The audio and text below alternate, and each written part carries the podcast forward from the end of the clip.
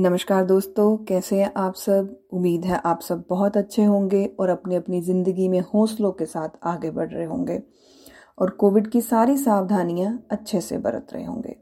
मैं सरबजीत, आज आपके साथ एक और, एक प्यारी सी कविता साझा करने आई हूँ और मुझे पूरी उम्मीद है आपको ये कविता भी बहुत पसंद आएगी।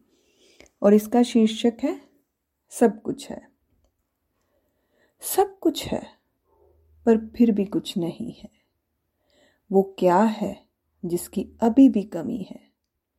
शायद अभी कुछ तेरे अंदर से बाहर नहीं आया, तभी शायद तेरा सुकून गड़बड़ाया।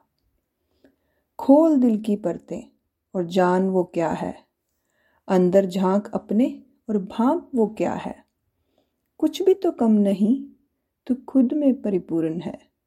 बस तूने झांका नहीं, इसलिए कुछ कम है। सब कुछ तो है तेरे पास। फिर तुझे क्या गम है?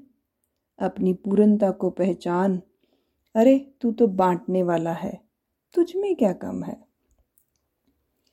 तो सच में, परमात्मा ने हम सबको परिपूर्ण बनाया है।